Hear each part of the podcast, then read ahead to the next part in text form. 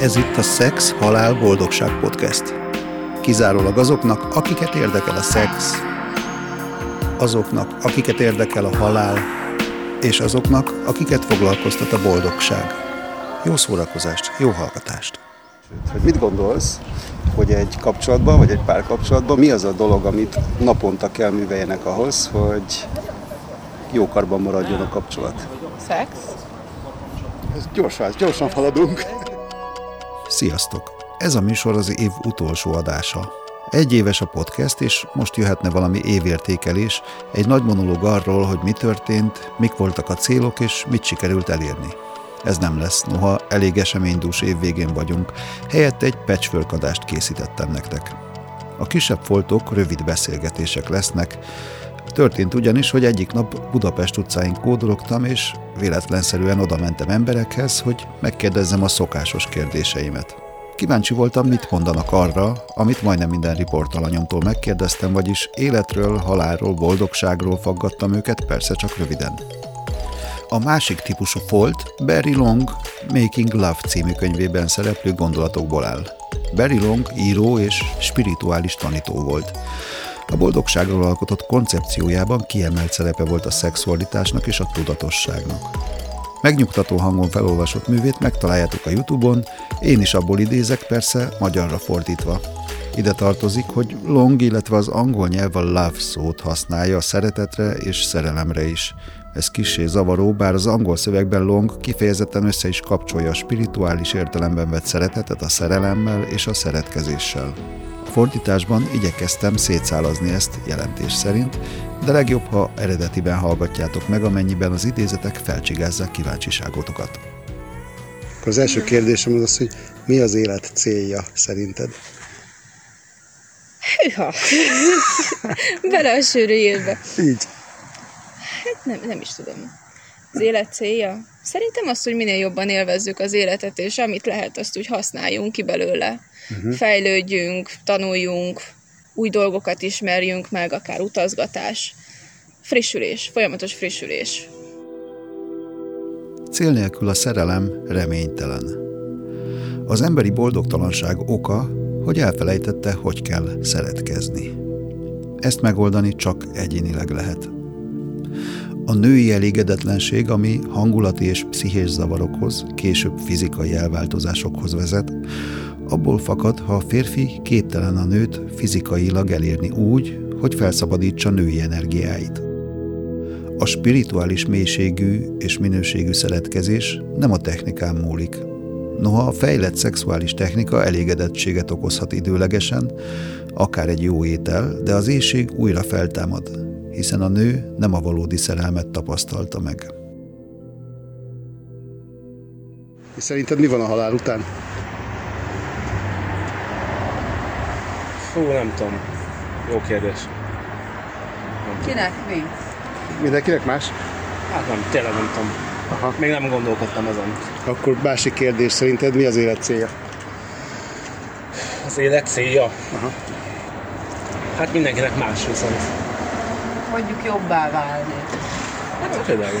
Saját És ő most elmenekült. Saját magadnak megteremteni a jót. Aha. Azt a közeget, amit te jónak tartasz. Aha. Az idő a dolgok romlásának folyamata. A halál megtapasztalása és az időbeliség felfogása az, ami az ember szeretethez, szerelemhez való viszonyában is a romlást okozta. Egy mitikus történet szerint a nő és a férfi külön-külön is a szerelem hordozója, és a szeretkezésükben felszabaduló energia kölcsönzött nekik isteni arcot. Másképp fogalmazva, Istent csinálnak a szeretkezés által. A történelem előtti időkben a nő és a férfi a szerelem két pólusán volt. A nő a derűs, passzív pólussal, a férfi az aktív, pozitív pólussal volt azonos. A férfi szerelme az erőt is jelentette, amivel őrizte a nőt és magát a szerelmet. Szerintem létezik-e véletlen? Szerintem mindennek oka van. Aha. Tehát most, most mm, olyan szempontból mondom, hogy miért, tehát vannak olyan dolgok, többször történt olyan dolog az életemben, hogy, hogy igazából miért pont akkor történt valami, és, és miért nem egy kicsit előbb, vagy egy kicsit később, és, és tehát valahogy úgy, úgy gondolom, hogy akkor annak pont úgy kellett történni. És ez többször volt ilyen, úgyhogy én úgy gondolom, hogy szerintem nincsenek véletlenek. Tehát, hogyha még úgy is gondoljuk, hogy igen, akkor sem. A szeretkezés révén tartották meg és táplálták a másik lényegét. Egy harmonikus energiakapcsolatban voltak, ami olyan kommunikációt tett lehetővé, amiben nem volt szükség beszédre. Amikor beszélni kezdtek, bekerültek az időbe, elfordultak a szerelemtől, és elkezdték a világ felépítését. Ezzel együtt pedig elfelejtették, hogyan váljanak istenivé szakrális szeretkezésben kapcsolódva. A beszéd felváltotta a szeretkezés teljességét, közvetlenségét, és megjelent a félreértés és az indulat, amivel a köztük támadt űrt töltötték ki. Kimondták, hogy szeretlek, ahelyett, hogy szeretve lettek volna.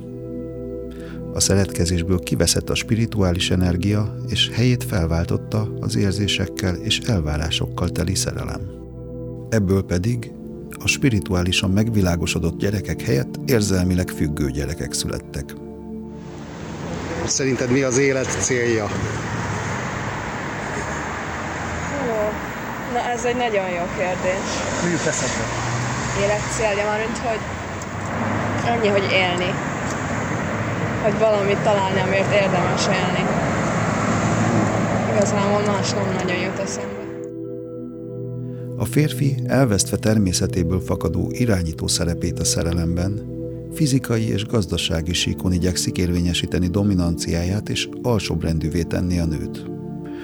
A Földön ezután a szakrális szeretet csak részleges formában maradt meg a cölibátusban élő szerzetesek, szentek, aszkéták életformájában.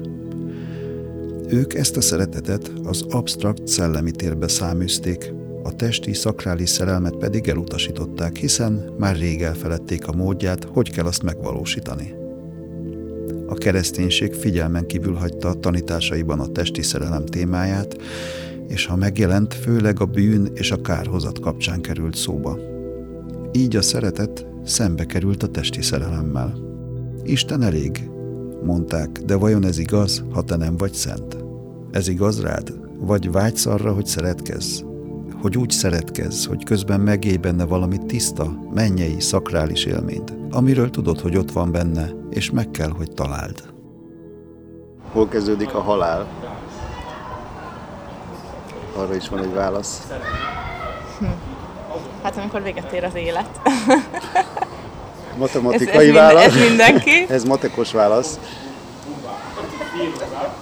Hát én úgy vagyok vele egyébként, hogyha ezt most így nagyon ki kéne fejteni, hogy a, az életben mindenkinek van egy feladata. És ö, senki nem tudja, hogy, hogy mi az a feladat, de hogyha úgymond ő ezt teljesíti az életébe, akkor véget ér az élete. Oh. Én, én így gondolkodom Aha. egyébként. De... Tehát akkor akik, akik még életben vannak, azok azért vannak életben, mert még dolguk van. Igen, igen. Szerintem mindenkinek dolga Aha. van a Földön. Mi az élet célja? Ez az, amit szerintem senki nem tud. Szerintem ezt így nyilván mindenkinek más, de szerintem nincsen egy ilyen fő cél, hogy... Uh-huh. Tehát amire mindenkire igaz, olyan nincs? Szerintem nincs. A szerelemre szükség van a Földön, és ez itt kezdődik, férfi és nő között. Nem száműzhetjük valahová máshová, például a mennyországba. Istennek nincs szüksége a szerelemre, ő maga a szerelem forrása. Feladhatjuk a testi szerelmet, és eljuthatunk Istenhez, hátrahagyva férfit és nőt, de így nem leszünk teljesek. A szerelem hiánya, Isten hiánya férfi és nő között. Vajon hol van a szerelem forrása a Földön, még az isteni szereteté is, ha nem a szeretkezésben? Nem mindenki beleértve a szenteket is testi szerelemből született? Vajon intelligens dolog figyelmen kívül hagyni a lehetőséget, hogy a legörömtelibb természetes fizikai megtapasztalás, amit emberi lények együtt átélhetnek, az jelzi a valóságot? Nem ez az a hely, ahol észszerű keresni a mennyei, szakrális szerelmet? Szerinted mi van a halál után? Hát ez egy nagyon jó kérdés igazándiból. Hát nem tudom. Én igazándiból hiszek a szellemekben. Szóval szerintem van ilyen túlvilág halál Tehát ha meghalunk, akkor egy túlvilágra kerülünk? Hát, vagy a mennybe. Aha, vagy, tehát vagy. akkor ezt a keresztény verziót hiszed? Ö, nem, jobban hajlok inkább az ilyen szellemesdibe. Aha. Hogy Szellemek leszünk? Hát igen. És akkor már nem jövünk vissza ide? Nem, Aha. hiszem. Szerintem nem. De nem tudom, passz. Mondták már neked, hogy szeresd Istent? Senki sem tudja szeretni Istent cselekedetként, önálló elhatározásból. Hogy tudsz szeretni, ha nem szeretsz? Mit mondanál, ha azt kérném, hogy érezz éjséget, miközben nem vagy éhes? Vagy talán volt, hogy azt mondták neked, szeres mindenkit. Lehetséges ez? Egyáltalán mindenki szeretetre méltó? Tényleg szereted az ellenségedet? És mondtad a gyerekednek ma és nem a múlt karácsonykor, hogy szeresse azt, aki bántotta vagy megütötte? Vagy ha valakiben ma megbotlottál, vajon szeretted őt? Szerinted mi az élet célja? Az élet célja a kiteljesedés és a boldogság. Wow, ez nagyon gyorsan ment. Még egy kérdés belefér? Igen. Szuper. Szerinted hol kezdődik az élet? Amikor minden reggel mosolyogva kelünk fel. Ez nagyon jó megy neked, köszönöm szépen. Legyünk őszinték magunkhoz. Szeretnénk, ha szeretni tudnánk mindenkit. De lehetne, hogy ezt a partnerünkkel kezdjük. Talán azt mondjuk magunknak, mindenkit szeretni az általános szeretetlenség közegében az az igazi feladat. De valójában nincs feladat, nincs szolgálat, nincs nehézség a szeretetben. Ha a szeretet feladat, akkor az egy szégyenteli, bűntudattal teli, nem e világi szeretet. Valójában szeretni a szeretkezés által tudsz. Vagyis azáltal, amit amúgy te és a Földön mindenki más is akar. Csak előbb meg kell tanulnod, hogyan teheted ezt helyesen. Önkényeztetés, az érzelmi kielégülés keresése, önjutalmazás nélkül. És szerinted mi van a halál után? Hát most én igazából hiszek abban, hogy van menny, meg pokol, bár én inkább az utóbbit választanám, ott sok az ismerős. Aha. De valahol, valahol egy kicsit a reinkarnációban is próbál szerintem ilyenkor hinni az ember, hogy, hogy még újjászülethet, és egy másik testben. Ez az ember te vagy? Némi kép, igen. Aha. Szerinted hol kezdődik az élet? Ott, ahol mi úgy érezzük, hogy elkezdődött. Ahol jól érezzük magunkat. Úgy abszolút. A nő attól a férfitól tanulta a testi szerelmet, aki nem tudta, hogy csinálja azt helyesen. Ez okozza az űrzavart, amikor a szerelem megjelenik. A nő manipulálva és bátorítva lett arra, hogy a szerelem legpontosabb kifejezése az, ha a férfinak szexuálisan örömet okoz. Az igazság az ellenkezője, a szerelem helyes kifejezése, ha a férfi okoz örömet a nőnek.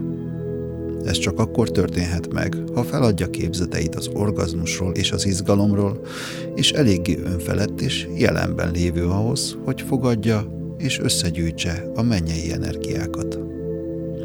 Ahogy a férfi tanította a nőt hosszú idő óta, a nőt arra trenírozta, hogy vágyjon rá, kivetítse magát szexuálisan, vonzóvá tegye magát, miközben a férfi a szexuális éjségének vetette alá magát, ahelyett, hogy a nőt szerette volna. A nőnek nem volt természetes megerősítése a valódi szerelemre, mivel nem volt férfi, aki helyesen szerette volna. Így szexuális izgalomra rendelkezett be, amivel kapcsolatban a férfi meggyőzte, hogy az maga a szerelem. Tehát a testi szerelemnek két szerepe lett, a gyereknemzés és az önző élvezet. Mi van a halál után szerinted? Egy nagyon jó dolog, szerintem mindenképp. Mármint én, én nem félek a haláltól szerintem. Kicsit, és ez lehet, hogy morbid lesz, de kicsit azt gondolom, hogy a földi élet után az egy ilyen megváltás lesz. Ez olyan, mint kocsmázni egy jó munkanap után. Igen, tehát megcsinálod a földön a feladatodat, és utána, hmm. miután teljesítetted, egy tök jó dolog szól rád várni. Aha, mindenkire? nyilván attól függ, hogy milyen életet éltél, de de én, én azt mondom, hogy, hogy szerintem egy jó dolog. Uh-huh. Én kicsit várom a halált. Á, feketébe vagy. Muszáj vagyok hű lenni a podcasthez. Első szexuális élmények. Mm, egyébként 15 éves voltam, és már fél éve voltam együtt az akkori barátommal, és úgy gondoltam, hogy neki odaadom a szüzességemet, és borzalmas volt. Aha. Tehát... Nagyon-nagyon rossz volt. Utána De is rossz se volt. csók, se készfogás, ja, hát se ha, ilyen... Ha csó, Most nem csókot a... nézünk, Aha. hát az óvoda. Az valóban óvoda. A spárba történt, megláttam az óvistársamat a spárba, és anyukám előtt adtam neki szájra puszít, nem is csókot, szájra puszít, anyukámnak így kidüllettek a szemei, kislányom, te mit csinálsz? Négy-öt évesen. És viszonzott kapcsolat volt ez a Igen, az, az nagyon nagy oviszerelem volt oh, egyébként. Nagyon-nagyon nagy. De nem ő volt, aki 15 éves nem, volt? Nem, nem, nem. Nem, már nem is emlékszem a nevére. Uh-huh. És a 15 éves az pedig nem volt jó? Tehát amikor nem, de vele együtt voltam egyébként két évig. És meg, meggyógyult ez a nem, rész az ezért, életeteknek? Nem, ezért, ezért szakítottam vele. Akkor milyen kitartó vagy? Hát, Gratulálok. Azóta már nem vagyok ennyire kitartó. Aha. A férfi önzőségében megtanította a nőt is önzőnek lenni. Megtanította az örömre, szerelem nélkül. Arra, hogy magát szexuálisan projektálva közös szórakozásukra öltözködjön, sminkeljen, táncoljon, pózoljon. És bátorította, hogy izgathassa őt a saját örömére is, mesterséges eszközökkel az orgazmusig, ahelyett, hogy a férfi a nő egész testének szépségét szeretné. A szerelem nélküli narkotikus szex lebénította a nőt, és mint minden függőség félelmet generált, annak félelmét, hogy elveszti a férfit, vagy a figyelmét, és a féltékenység a versengés félelmét. Ha ő nem elégíti ki a férfit, majd más nő megteszi. Ebben a fenyegető félelemben pedig teljesen egyedül marad. Erre reakcióként a nő pedig kidolgozta az ellenszert, azt, hogy csábítva vonza magához a férfit, visszatartva és finoman adagolva azt, amire a férfi annyira vágyik.